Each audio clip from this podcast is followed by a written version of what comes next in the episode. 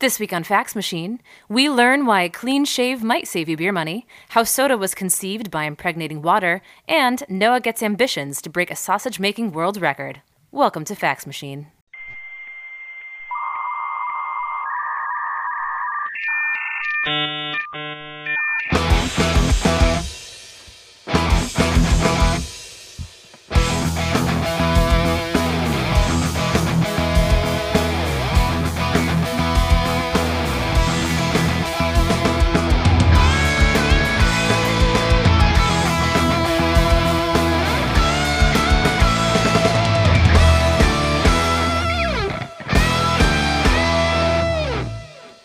Welcome to this week's episode of Fax Machine.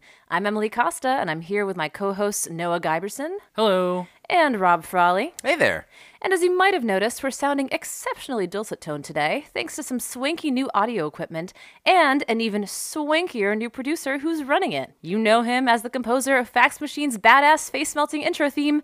It's Anthony Antonelli. Hey. You can't see, but he's waving right now. What's that, Anthony? Speak up. I'm not ready to be a part of this. Sorry, I just got ease your way in. Since this episode is coming to you on the heels of St. Patty's Day, this week we're talking about Guinness. Now, for some of you, it's probably a lovely day for a Guinness, but for those of you who are still feeling a little green from the weekend's festivities, I implore you to grab some Pepto and stick it out with us. Between this week's exchange of fascinating facts and our signature pub style trivia quiz, loosely inspired by the theme, of course, we've got some pretty awesome stuff brewing. So, without further ado, Rob, what have you got for us? This week I learned that the man who invented the nitro beer, which gives Guinness its signature flavor and texture, had never brewed a beer in his life and was actually a professional trained mathematician. Whoa. Interesting. Yeah. So a little career change at some point in his life. Um, it's not too late for you guys. Noted. this is the interesting story of a man named Michael Ash. Um, so Michael Ash was born in Calcutta, 1927. Uh, he moved back to the British Isles, where he then attended Trinity College, Cambridge, and was a top scholar. He went on to teach and stay in academia for a little while until 1948, when he was hired by Guinness for no particular reason except that he was very smart. And Guinness. Guinness knew they needed smart people to try to refine their brewing process and kind of increase efficiency in the factory. And so what they asked him to do initially uh, is not what he's famous for, uh, to the degree that he's famous at all. Um, he actually was brought in because they wanted to try to increase the shelf life of beer. And so his first project, right out of you know his math program, was hey, add a couple months to this beer. um, that was what he worked on for a little bit, but his true passion was trying to fix this problem about how Guinness used to be poured. Um, so Guinness is even today a very complex beer to pour, and uh, if you if you've had a Guinness, you've seen the artisan like craftfulness that goes into making the perfect Guinness. It was much harder before the 1950s because what you needed to do, you actually needed two separate casks, and this is called the draft problem. That one cask was the high cask, or the the beer that was made to go on top, and the rest of it was the low cask, and that was all the remaining beer that filled the glass. And they had different textures and weights, in fact, and they would sit atop each other in such a way that made the perfect creamy Guinness. Um, but this was not only difficult to pour, and it took time for bartenders and publicans to actually do, but it required um, you shipping two separate casks of beer and having the right ratios in them and then use them properly. And so it was not cost effective, and it, it really irked Ash. He really wanted to make this happen. And so he set about fixing it. And in the way that only a true nerd can do, he identified that one of the problems was the gas that they were using in the beer. So instead of carbonating beer with carbon or carbon dioxide, like most pop drinks, most beers are, he turned to nitrogen. So he saw nitrogen as the as the answer, and he put it quite clearly. He said, "quote It's such an obvious gas." like any idiot could see. But he, he liked it for it was inert. It was something that was in the atmosphere. It's 80% of what we breathe. And so he really believed, like, oh, this is the perfect thing to put into our beer. It has the properties we want. It's going to make this beer behave in the cask the way that we want it to.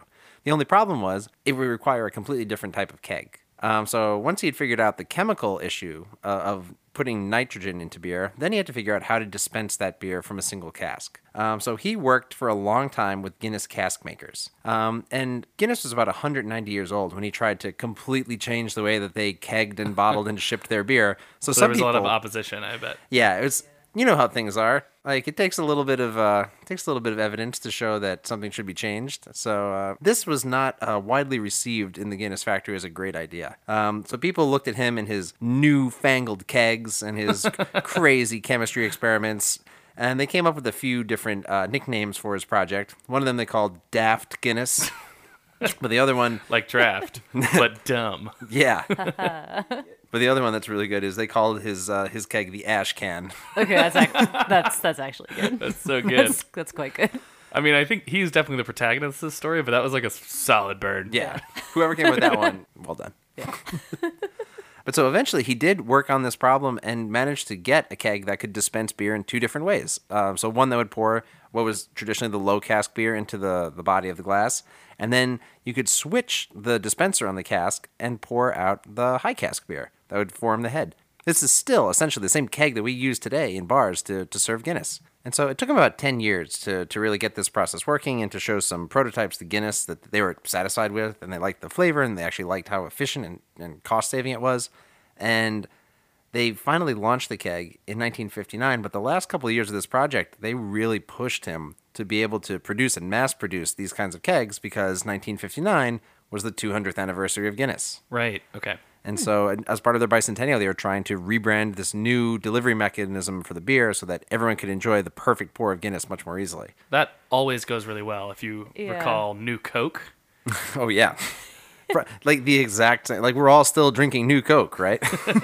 but we are still all drinking New Guinness. yeah, which is the amazing thing. Yeah. Yeah. and like around. this could have gone horribly, horribly wrong. Like this could this could have been just you know, think of the worst like micro brewed beer you've ever had. This could have been Guinness, but instead, it, it became like this hallmark. And so the, the reason was, even though a lot of people did actually object initially to the new flavor of Guinness, they said that the nitrogen kind of stifles the flavor, the aroma was lost, like the entire drinking experience changed. Um, a lot of people liked it. A lot of people, especially to whom the beer was exported, really enjoyed it. And so overseas sales of Guinness really went up right after the 200th birthday. And this was all because Ash had made this very stable keg that could be sent distances and, and dispensed all at once so that any dumb American could pour the right perfect Guinness. There's a great story about Barack Obama, who, on a later trip to Ireland, talked about a previous trip that was, I think, top secret at the time, where he was his uh, Air Force One was on the way to Afghanistan, and they stopped down in Shannon and had enough time to like get a beer. Um, and they, he said, I mean, having had Guinness in the states, he said that his Guinness in Ireland was much better. Now he might have just been pandering, but I think I just feel like he wouldn't lie to us. But what would his motives be? It's just a good Guinness. He's pandering to the Irish electorate.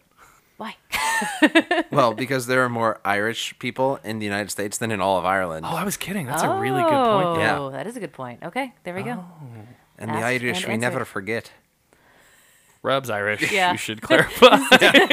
Even though I sounded like the Swedish chef. right please, please don't write in. No.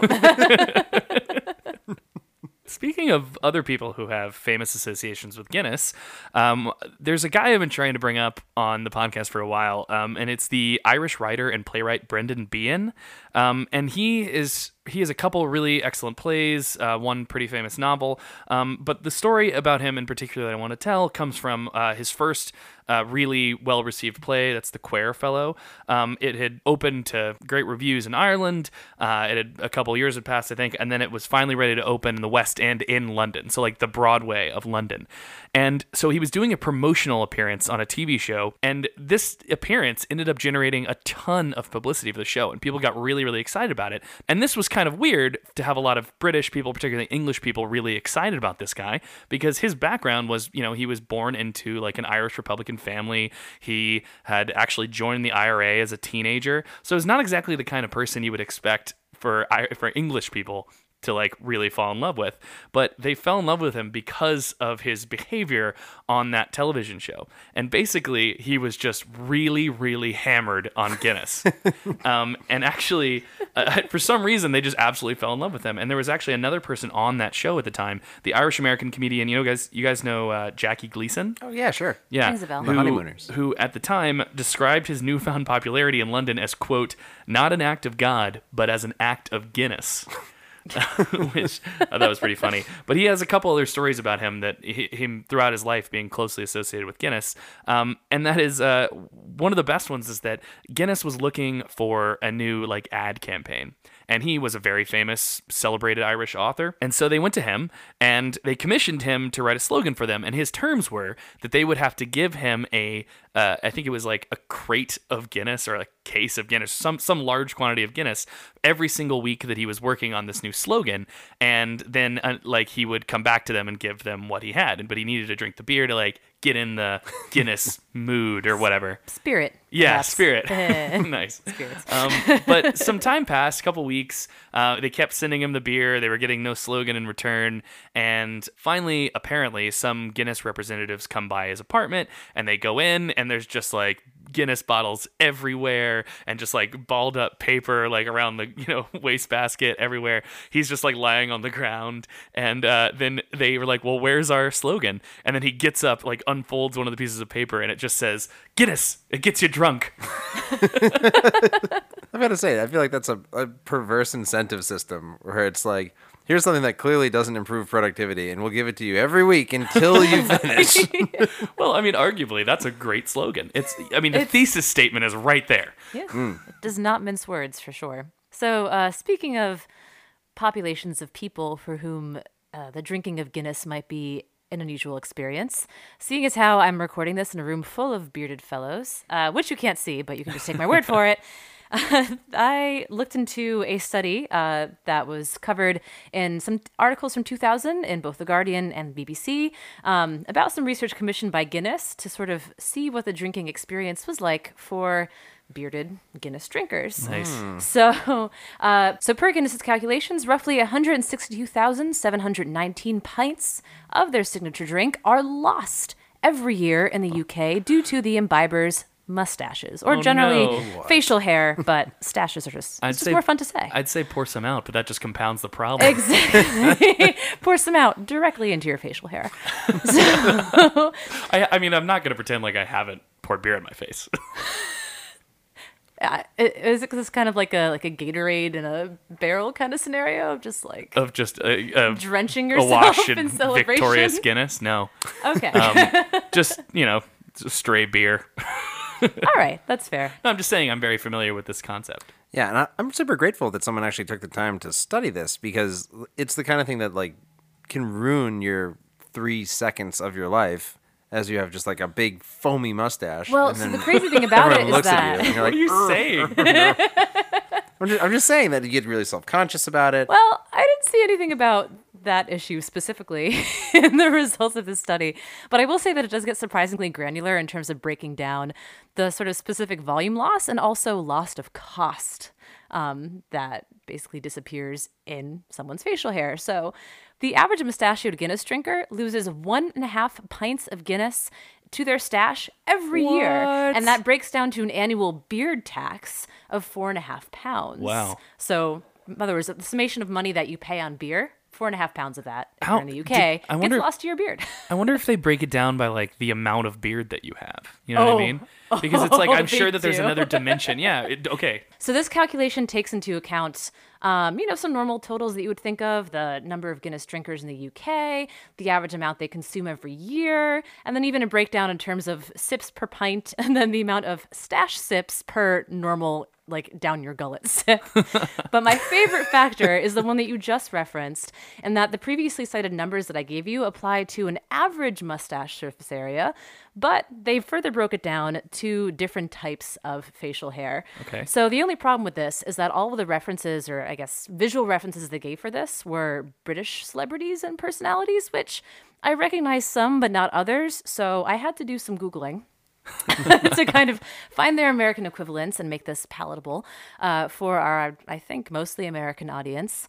And then I had to explain to my roommate why she encountered me fervently scrolling through a webpage filled with pictures of Burt Reynolds, but that's besides the point. so You should never have to account for that. no, no explanations. Makes him more mysterious. so, for example, A Teddy Roosevelt walrus style mustache, plus a little bit of Martin Van Buren esque sideburns, will set you back a whopping $36 per year as a beard tax. I'm A going to need an explanation on what the sideburns are doing in this, this particular It just, I imagine it acting like a sponge, where it just sort of, the more facial your Like hair it- you have, it it, just kind of wicks it to the side. exactly. I think we should test. Well, you guys, I can't, but you guys should test this empirically in your own experiences Check our Instagram. for for updates. Oh, that's going to be so gross. Uh, a, a Burt Reynolds, so uh, more trim but very dense style soup strainer sets you back 16 bucks a year. Um, a more thinned out, kind of five o'clock shadowy Robert Downey Jr. flavor saver sets you back $12. Uh, and uh, one of the British examples uh, was this guy named Noel Edmonds, who's a British TV presenter. Um, but actually, the easiest facial hair comparison that I could find for him was all of you guys. Oh. So, nice. kind of well trimmed beard mustache combos. Um, so, check our Instagram for the visual version of that. Uh, so, you guys lose a whopping $30 a year Wow. to your facial hair. So I I have one question, which is what do they think? So the mustache catches the beer, and then why don't I just drink it out of my mustache? It's right I'll, there. I guess you're not trying hard enough. I don't know what to tell you, man. so is, I'll it, tell you. is it really lost? Is my question. So something. so something I've experienced is that I feel like every time, like I get up in the middle of the night, and I'm like really dehydrated, so I go get a big cup of water. Like if I drink a lot of water. Half of it is going down my chest. Like that is happening. and it's a really unpleasant thing. And there's like, I think about it, I, most of the time I realize it's happening sort of mid gulp and I try to adjust and that just makes everything worse because I'm like breaking the seal. And so I think that it's going out of the mustache, then like down the sides of the mouth. I think you might have a drinking problem. I prefer to think of it as a drinking opportunity. We're only a third way into this episode, and I'm gonna say with fair amount of confidence that is the most dad of the jokes that's going to happen.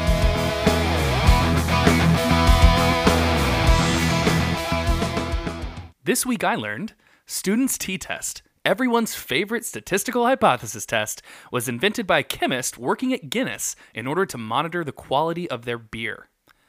So, around the year 1900, uh, what was then known as the Arthur Guinness and Son Brewery, um, which had actually in 1886 become the largest brewery in the world. So they were huge at this point. They started recruiting scientists, like you mentioned, Rob. Actually, before that, they were actively recruiting scientists to address questions like how to continue producing you know gigantic quantities of beer while also maintaining consistency in terms of quality right so william sealy gosset freshly graduated from oxford all right he's got degrees in chemistry mathematics he is hot shit okay he started working at this brewery the idol of our fan club here. yeah, yeah. so Gosset begins working at Guinness, and he realizes pretty quickly that meticulous statistical analysis of processes such as barley production and yeast fermentation could profoundly improve the quality control process. However, the existing statistical tests used to estimate averages traditionally had used sample sizes that were way too big to possibly be economical for Guinness. So Gosset Realizing this, attempts to adapt these tests for small sample sizes, and he found that doing so introduced a whole new source of uncertainty. That is, any variation that's attributable to like random or unknown information, which makes it nearly impossible to distinguish between actual genuine differences between, say, two batches of hops and differences due to this sort of random uncertainty. So Guinness sends Gosset to go study at University College London with the then eminent statistician Karl Pearson, who you know the biologists in the oh. room may mm-hmm. recognize Of, from of the correlation fame. Yes, of Pearson's correlation fame, coefficient. Pearson's coefficient. And and with Pearson, he was able to adapt large sample based statistical methods to one that could like easily analyze and take in small sample sizes, an approach that became known as the t-test. But why do we learn about Student's t-test instead of Gosset's t-test? The answer is that Gosset set out to improve Guinness's quality control, and by ensuring that could be done with a smaller sample size, he saved them a lot of money. So naturally, Guinness wanted to keep that information within the company, as control of this technique was a really huge competitive advantage over other breweries. Gosset, on the other hand, ever the scientist, believed that a mathematical breakthrough such as this must be published for the benefit of humanity. History is split on what happened next. Depending on who you ask, either they came to an agreement that Gosset could publish his findings under a pseudonym so that other breweries would be less likely to make the connection to brewing, Or Gosset went all Eppur si muove Galileo style and published under the pseudonym Student so they wouldn't be able to trace it back to him. Whatever the real story is, Gosset continued to work at Guinness and to publish under the name Student until his death in 1935 and at the age of 61. Now, it's important that Guinness's lawyers understand that I am oh, not suggesting that a lifetime of drinking loads of their stout gave him a heart attack. Okay? Not at all. I'm just saying that if it were hypothetically the case, it wouldn't be a bad way to go. Full of delicious foamy Guinness at the end of a statistically significant life. Ooh, that's nice. That is a good feeling. So I looked into some other surprising ways that beer has contributed to scientific advancements. Awesome. Uh, one of them involves Joseph Priestley, the 18th century theologian and chemist who's now mostly remembered as the discoverer of oxygen, but also lesser known for this, developed one of the earliest methods of carbonation and is also the inventor of the soft drink. Oh, Yeah. So he actually was initially inspired to begin his lifetime study of gases after living next door to a brewery in Leeds. Uh, and he was specifically intrigued by the layer of fixed air, which is what carbon dioxide was called at the time. oh my gosh. Yeah, that hovered above uh, the bubbling vats of beer um, without mixing with the normal air above it. And he found out that by placing a bowl above these vats, uh, carbon dioxide could be absorbed by the water in the bowl and to a tasty effect. And in his 1772 paper, Impregnating Water with Fixed Air, he laid out the earliest method of carbonation. Um, this technique was later adapted to make carbonated mineral water and expanded to uh, manufacturing and bottling scale by a name that might sound familiar Johann Jacob Schweppe. And the company Oh. he founded around this beverage still exists today. Wow. And it's called Schweppes. Whoops. yeah. yeah, there you go. Uh, another story that I found involves someone who is much lesser known, but it's just too great a story not to share. Um, so this involves the work of the 19th century naturalist and polymath Sir John Lubbock. So I guess he kind of is known, though not. I guess remembered for this, but for coining the terms Paleolithic and Neolithic. Really? So we got that from him. Interesting. Good job, Sir Lubbock. Uh, but he was also a devout student of the biology, life cycle, and social behaviors of ants. So, in his book, Ants, Bees, and Wasps A Record of Observations on the Habits of the Social Hymenoptera, he describes a series of experiments that were designed to determine whether ants identify friends, or the, their colony mates essentially, uh, versus strangers, and whether or not they treat those friends or strangers differently depending on this level of familiarity. So, the premise of these experiments is interesting, but also a little bit cruel. He would basically have a colony of ants and then drop either colony mates or strangers in among them. And they'd be sort of on this kind of controlled area where there was the main colony, and then there was also this artificial moat of water. And they would see if members of the central colony would either basically pick up the incapacitated friend or stranger that was dropped into the situation and carry them back to the colony, or carry them to the water and drown them. Yeah, oh ants are ants are surprisingly merciless. That's so interesting. So one of my research students right now is doing an ant project, um, and she's doing something somewhat similar where they take an ant from a colony and then they remove its antenna, um, and they want to see how it interacts with its colony. If it loses all of its behavioral uh, adaptability, or if it becomes like an outsider, or if it gets confused. Um, but that means that this this student of mine has been reading all this ridiculous things that ants do. There's a, a type of fungus called the cordyceps fungus, which is worth going into in much more detail. I, I yeah, I really hope we have an episode where that's relevant to But s- discuss because without giving away anything about that fungus, what ants do when one is infected, if other ants detect that it's infected, most of them run away. One ant picks it up and carries it as far as it can until it dies, Wow. wow, and basically just gets it out of there. Yeah. It's really, really fascinating. So ants, Speaking of a, another relationship between ants and fungus, is I think that people have now generally agreed in the biology field that the earliest example of farming is actually ants fu- living sort of coexisting alongside fungus that uh, it's like very it's like not a pathological fungus that grows inside their hives and they very clearly maintain it almost exactly like you would imagine like little tiny farmers would.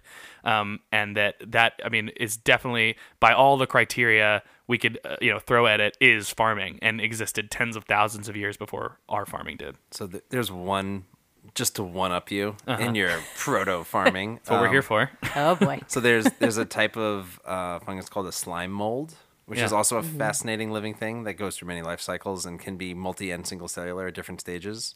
Um, but the f- slime mold, uh, incubates bacteria inside of it. By making a sugar that is useless to it that bacteria will come and eat and it'll grow the bacteria like on an agar plate inside of it Wow. so that it can then eat the bacteria later That's amazing. oh man. Okay, so I, the takeaway from this is that we need to do a fungus episode. i think that's what we just learned yeah. Um, but back to the ants momentarily. So I mentioned that part of these experiments involved incapacitating some ants and then seeing what uh, either happy happenstance or tragic happenstance befell them. And some of the methods that he used to incapacitate them included uh, actually already kind of semi drowning them, um, also treating them with chloroform. And he realized that in these cases, the ants appeared questionably dead, and that might confound their peers' responses. As a sort of middle ground to still incapacitate the ants while giving them the appearance not of being dead, but just in needing of a little assistance, uh, he actually got them drunk off of beer. Nice. Um, and this experiment worked pretty well. The results were that the uh, sober colony ants recognized their wasted friends and carried them home to the colony. so that's- sweet. right? Oh They're my just like us. That's so cute. They're just like us, Emily. But What do you- until you consider that they tossed the drunk strangers to the curb, and by the curb I mean in the water to drown to death. So, oh my god. on second thought, They're just really- like us.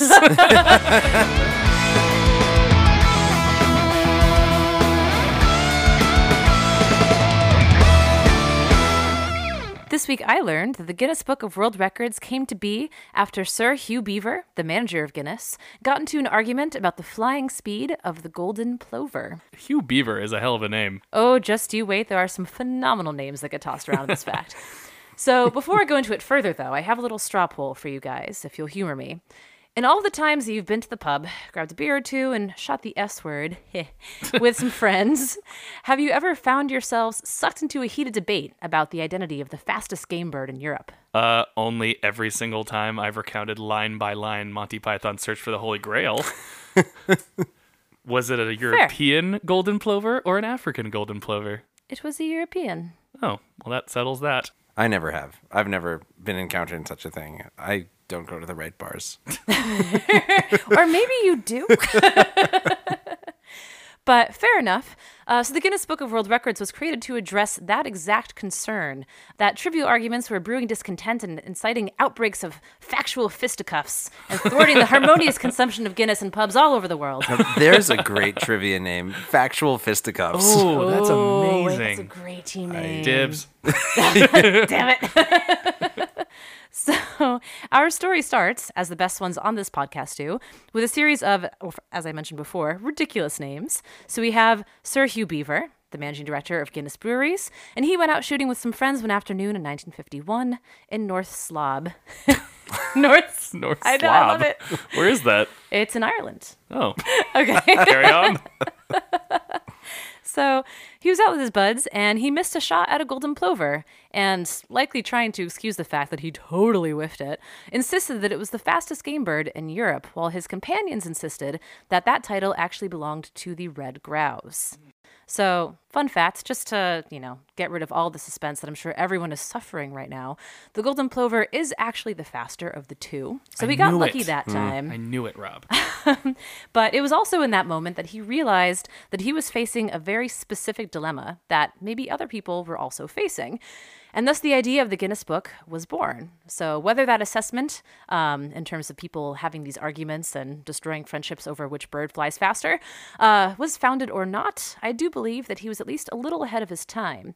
Honestly, I could totally see it being pitched nowadays in Silicon Valley as Uber, but for facts. Ubird. There we go. so while Sir Beaver provided the idea and the funding for the Guinness Book, uh, the just compl- can't get over Sir Beaver. I'm sorry. Sorry, I have another. It's like the wind in the Should we willows. It's like substitute his Sir name?" Beaver is coming. so while Sir Beaver provided the idea and the funding for the Guinness Book, the compilation of records and actual writing of the book uh, fell to twins Norris and Ross McWhirter, uh, appropriately tapped because they actually ran a fact-finding agency in London at the time. Oh, cool. Which is not a thing that I knew existed, but essentially their job was Do this podcast. Well, exactly. I was like, what? Why, are, why aren't we one of those? But their job was compiling facts to dole out to various outlets, especially for sports. So these guys were also pretty remarkable. They are both reported to have had encyclopedic and photographic memories, which they showed off on the television series Record Breakers, which involved them answering audience questions about literally any entry in the Guinness books to date, and they would give detailed, accurate answers just on the spot. So could Pretty they amazing. remember more words or more pictures? Because a picture's worth a thousand words. if we were to quantify just how good their memory was, I guess that's how you do it. Fair enough. And upon the opening of Guinness Superlatives Incorporated, uh, their offices on Fleet Street in 1954, the brothers set to work writing the first edition of the book. And they worked really late, or I dare say, super late, on those superlatives. so dumb, but I can't help myself. Um, and actually spent 13 and a half 90 hour weeks gathering all the facts and receiving submissions for new records and then contacting the appropriate sources and experts to verify whether those new records could actually be feasible and debunking them if they weren't. The first book itself was 200 pages long and had 4,000 records, which is actually still the number of records per book to this day. Um, and just to give you a little bit of a, a taste of what the first set of records included, uh, John R. Cobb, who was then the holder of the world land speed record at 403 miles per hour in his custom designed Napier Railton race car. Wow. It's actually pretty fast when you, like, yeah, when you think about it, especially for then. What time? Uh, 1954. Okay. Yeah, I don't know. I was impressed. Uh, Manningford Faith Jan Graceful, uh, the cow with the highest lifetime milk yield. What? yeah, yeah, why not? And oh, oh, cow. what did you hear? I thought count. Like, like, Fun, Like- fun, beautiful milk yield. oh my god. Don't stop. one gallon, ah, ah, ah, two gallon. I sincerely thought that whole long name was some like German count. Then it you said just- milk It yield. was just a very distinguished cow. She earned all those titles, you know. yeah. Um, another entry that I thought was kind of entertaining uh, was the Smith's Arms, which was at the time the smallest pub in Britain and measured 10 feet wide and 4 feet high. It's since closed, but I was kind of Googling it anyways, and it had an interesting legend associated with it, which was that it got its liquor license because one day King Charles II swung by the town and was like, hey, someone give me a beer. And they're like, we don't have a license for that. And he was like, well, now you do. Kinged. Nice.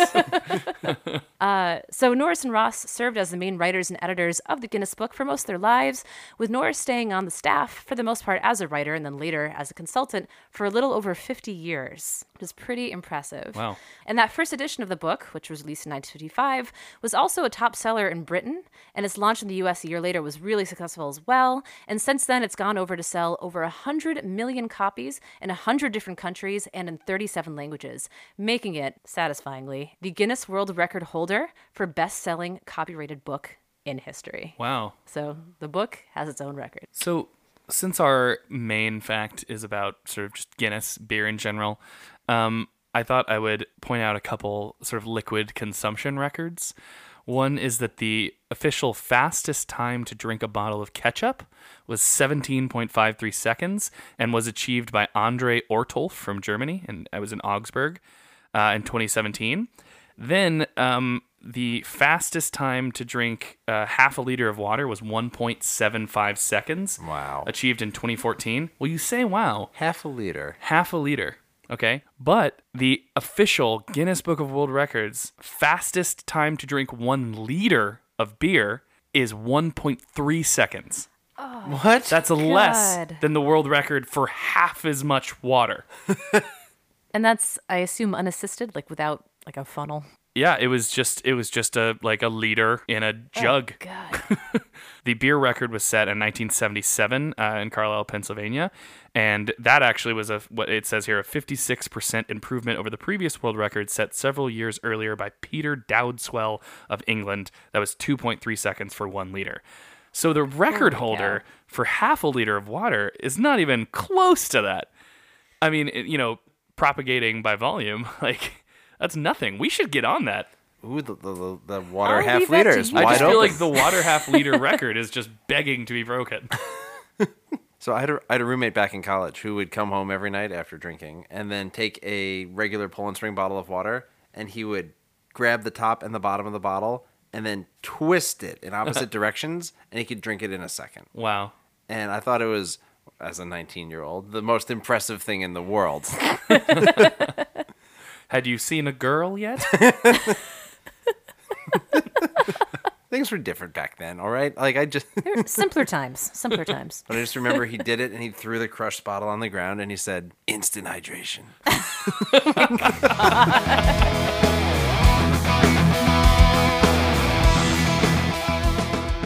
All right, guys, we've arrived at the quiz, the proverbial pot of gold at the end of our trivia rainbow. Haha. Now, you guys might have noticed that while I talked about the origin of the Guinness World Records in my fact, I didn't divulge any anecdotes about the records themselves. Hmm. That's because I'm going to ask you about an assortment of some standout Guinness World Records and record attempts in this week's quiz. Oh boy. Okay. All right, so get your lucky charms. You're going to need them. Okay. I feel about that. We're going to scrap that I don't, line. I don't have any milk. Call the count.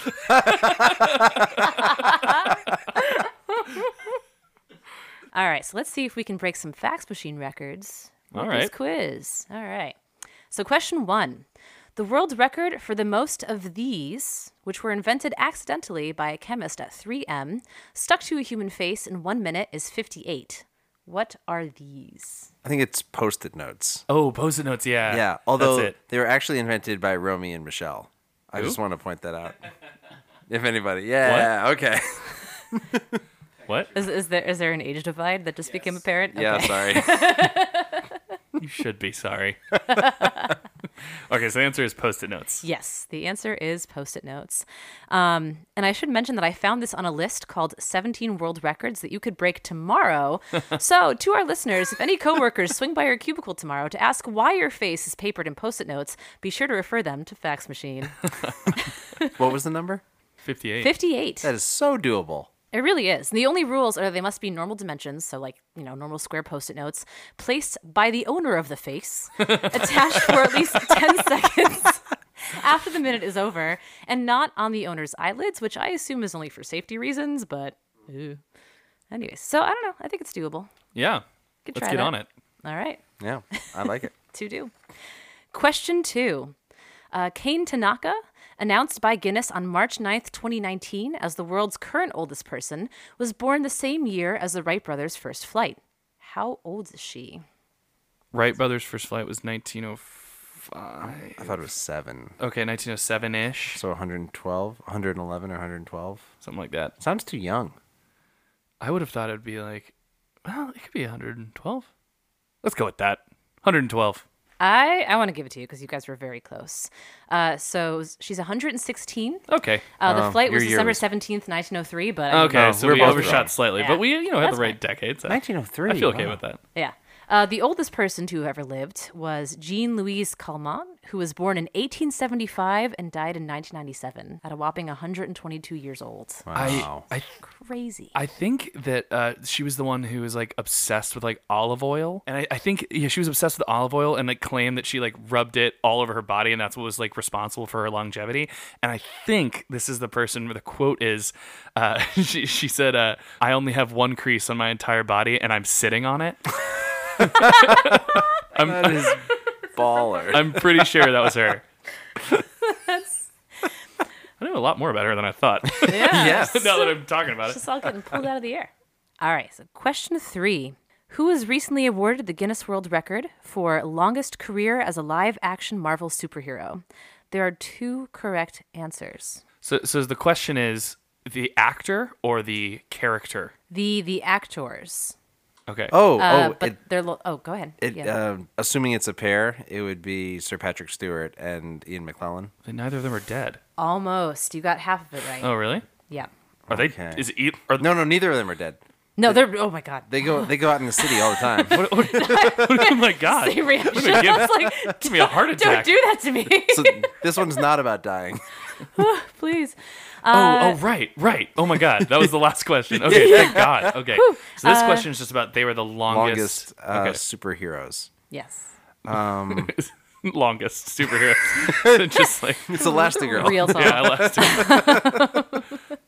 Elastic. Um, so you say Patrick Stewart is one of them? Um, so then um, Hugh Jackman. Yes. Oh, yeah. nice. Okay. Yeah. Because they were both in Logan. Exactly. So it was Wolverine and Professor X, Hugh Jackman and Patrick Stewart, respectively. Uh, in the X Men films, of course, they've both performed these roles for over 16 years, starting with X Men in 2000 and most recently in Logan in 2017. Wow. Um, and actually, I was reading an article about this. Hugh Jackman has a history of attempting to win Guinness World Records. As a kid, he and his brother attempted to break the records for most coins snatched off one's elbow and longest badminton game. Question four. In 2004, the NYC restaurant Serendipity 3 released their most expensive dessert, and now the record holder for the world's most expensive dessert, the Golden Opulence Sundae. How much does it cost? I'll accept within a $50 window. I think it's a thousand dollar milkshake Okay. or a thousand dollar sundae. I will defer to you. Yeah, because I can't imagine it's a ten thousand dollar sundae. So I think it's a thousand dollar. That's correct. Yeah, Yes. Thousand dollars. thousand dollars. Yeah, it's a Dead on? $1,000. Damn. Yep. You have to order it 24 hours in advance. Oh. Um, so, so I should say two things quickly. One is that Serendipity 3 is like six blocks from here. And two, for the listeners that don't know this, I won a bet last year where I get free milkshakes for a year. Oh, no. and I Oh, yeah. was really intent on getting this. This is great. Actually, so like Rob and I went to IHOP after trivia one night, just like at two in the morning. And Rob orders two milkshakes and then is just taking pictures of them. And we're like, Rob, why are you doing this? And he's like, Well, I want to bet where I get free milkshakes. And if I document the milkshake and send it to someone, they give they just send me the amount that the milkshake cost. and he was like, I'm really pushing the boundaries here by sending two. And then I think she did actually send you double milkshake. This is a great bet. It's a binding bet. She had no idea how much I liked milkshakes when we made this bet. Well, I'm what- sure you the- liked them after. Well, you the won best the part, the best part of this bet is that what what were the stakes of the bet? Oh, so if I won, I got free milkshakes for a year. And if she won, she got the sweatshirt that I'm wearing right now. It's the stupidest bet. I mean, it's a really nice sweatshirt, Rob. yeah, it is my But- favorite sweatshirt, hands down. I value it at the cost of a year's worth of milkshakes. But I mean, would she? That's the question. no, not at all. Yeah, that's not an even deal. What what was the bet on? It was on fantasy football. Okay, Yeah, like a so it was random. worth it. Totally worth it. Okay. All right, so that's how Intriguing. Rob knows a lot about ice cream. He's been scoping out the thousand dollar sundae. yeah, so so watch out. Question five. A few weeks ago in Mesa, Arizona, hundreds of people attempted to break the world record for largest yoga class featuring what even toed ungulate? Llama or goats? Even toed? Because there's goat yoga. Mm. Wait, really? Yeah, yeah, that's like a big thing. Is it goat yoga? Yeah, you got Yeah. it. I wasn't sure if you guys had heard of it. Goat yoga is cool. I mean, I I've never done it, but I, like- I like watching videos do of it. I love goats, goats. I feel really like- doing anything. if I've ever heard of it, I thought it was goat yogurt. Which is also a thing. Sounds very legit. there's goat milk. I guess there's goat yogurt. so I saw this in an article uh, whose title starts with "Ba Mustay." Damn. The record involved 351 human participants and 84 goat participants.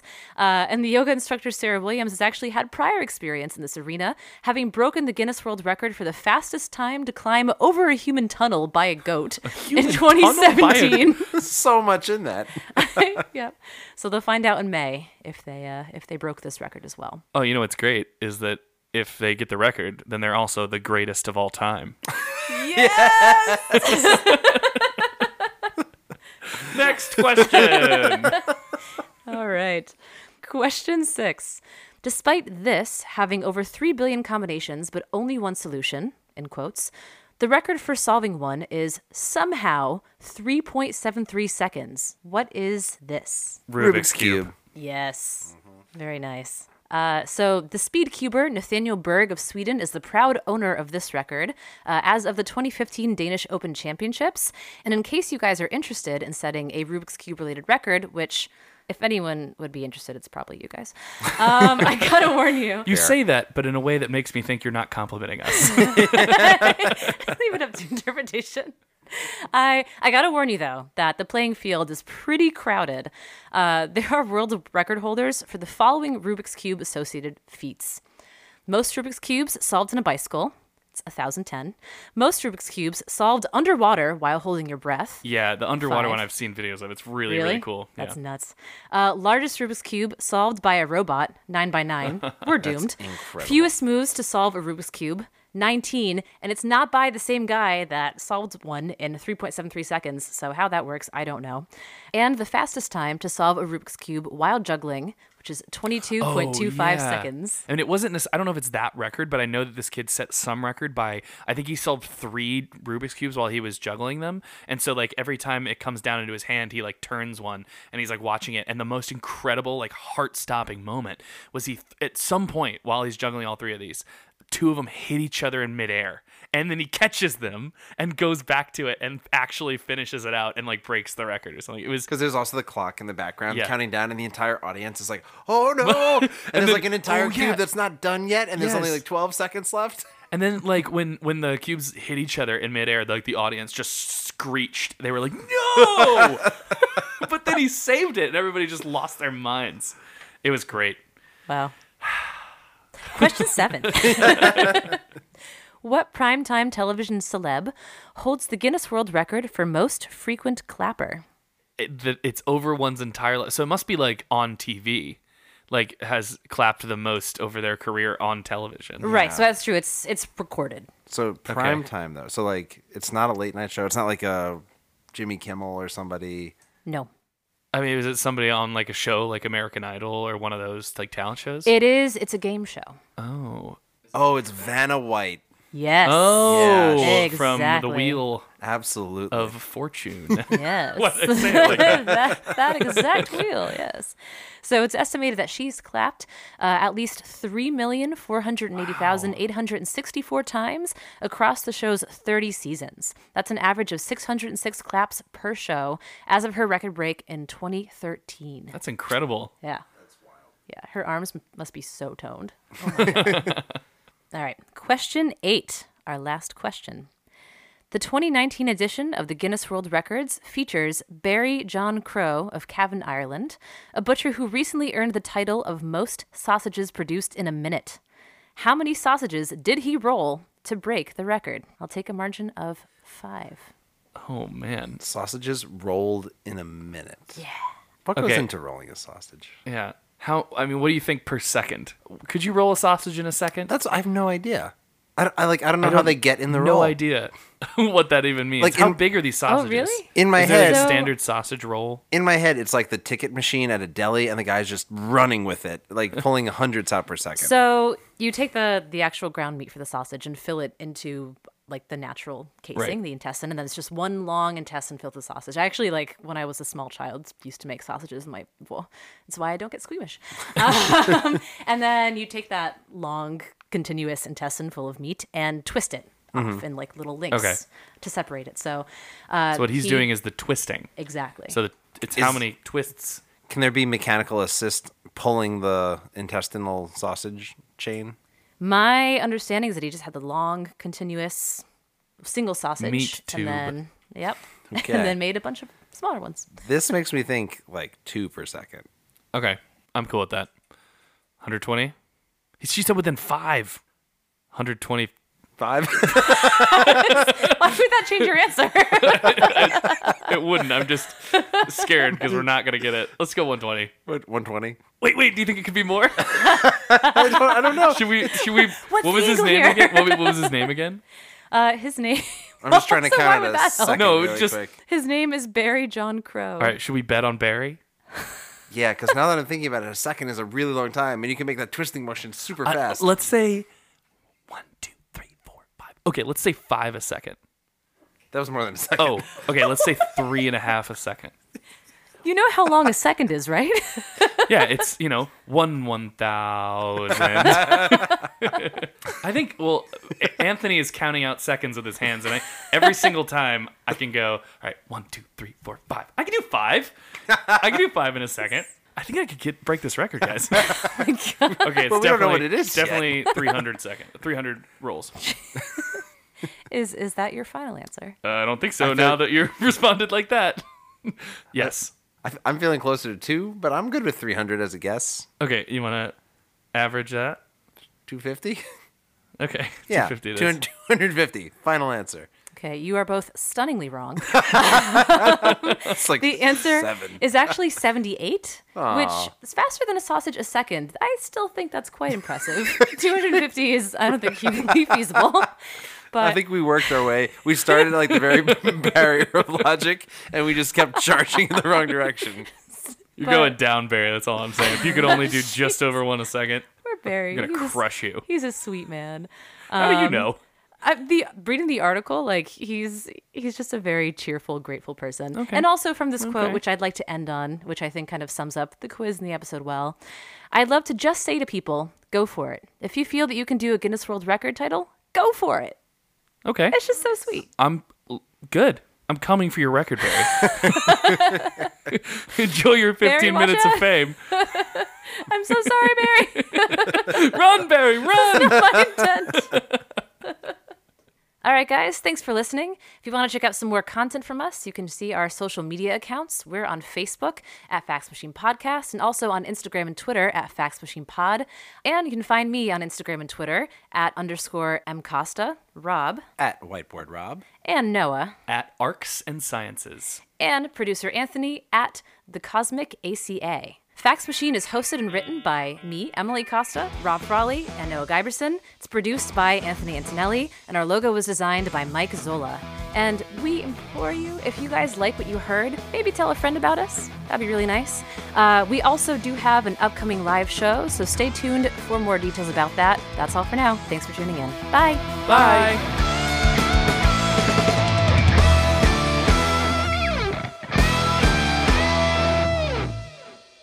For the average mustachio's Guinness drinker, um, The mustachioed Guinness drinker. for Is that what it was? Yeah. There- So the average mustachioed Guinness drinker, one more time. The average mustachioed Guinness drinker, no, that was worse. yeah. Okay.